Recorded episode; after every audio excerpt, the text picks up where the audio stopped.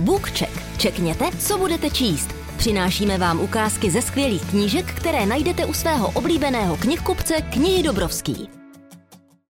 Dobrý den, milí posluchači. Dnes uslyšíte ukázku z knihy Plavec s osvětimi od autora Renoa Leblonda.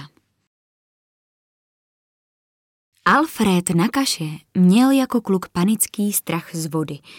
Jako dospělý sbíral medaile a tituly v plavání.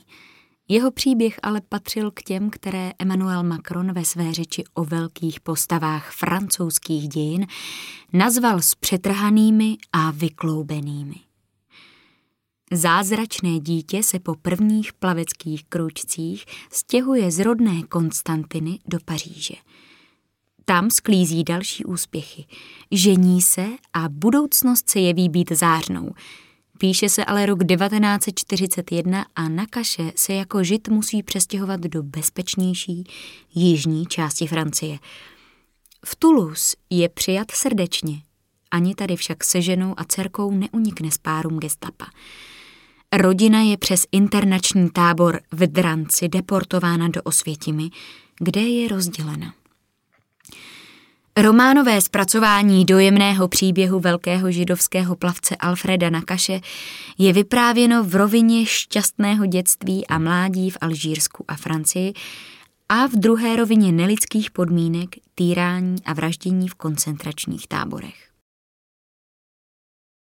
Konstantin Alžírsko, léto 1928 Do vody ho nedostanou, Alfred vodu nemá rád, už jim to řekl tisíckrát. Každou sobotu ten samý rituál. Celá početná rodina na Kašových zbíhá jako procesí příkrou stezkou mezi soutězkami k řece Rumel na plovárnu Sidy Mexit v Konstantin na východě Alžírska. Povídám vám, že vodu nemám rád, tak mi s tím dejte pokoj. Řekni rovnou, že se bojíš, sralbotko, posmíval se mu bratranec Gilbert. Nejhorší bylo, že měl pravdu. Alfredovi bylo třináct a děsilo ho nejen moře, ale i docela mělká koupaliště.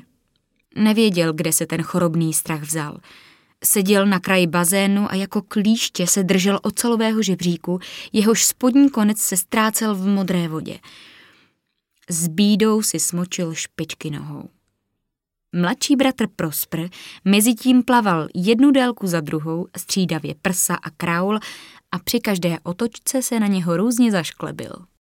Alfred nastavil tvář slunci, přivřel oči a dělal, že ho nevidí. Otec David vodu také zrovna nemiloval. Co miloval, bylo mít celou rodinu pohromadě.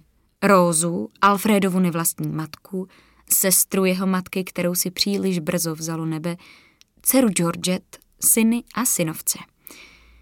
A zvlášť rád měl chvíli, kdy se podával oběd připravený úžasnou babičkou Sárou, která se navzdory silné krátkozrakosti a slabému srdci překonávala ve vynalézavosti, aby uspokojila apetit celého klanu. Každou sobotu o šábesu vystrojila hotovou hostinu, v níž nechyběly smažené masové taštičky briky, kaviár z lilků, solená sušená rajčata nahřátá sluncem, humus, pomerančový salát, datlové koláčky makroudy, cukrový z příchutí růžových a pomerančových květů. Všichni se usadili u bazénu někde ve stínu, aby byli chráněni před slunečním žárem – dostatečně blízko, aby mohli pozorovat skoky do vody, ta propnutá opálená těla vrhající se do prázdna a zároveň natolik daleko od hluků, aby slyšeli Davidovo vyprávění příběhů. O svém povolání ředitele obecní zastavárny nemluvil David nikdy. Alfred matně tušil, že jeho otec poskytuje půjčky těm nejchudším.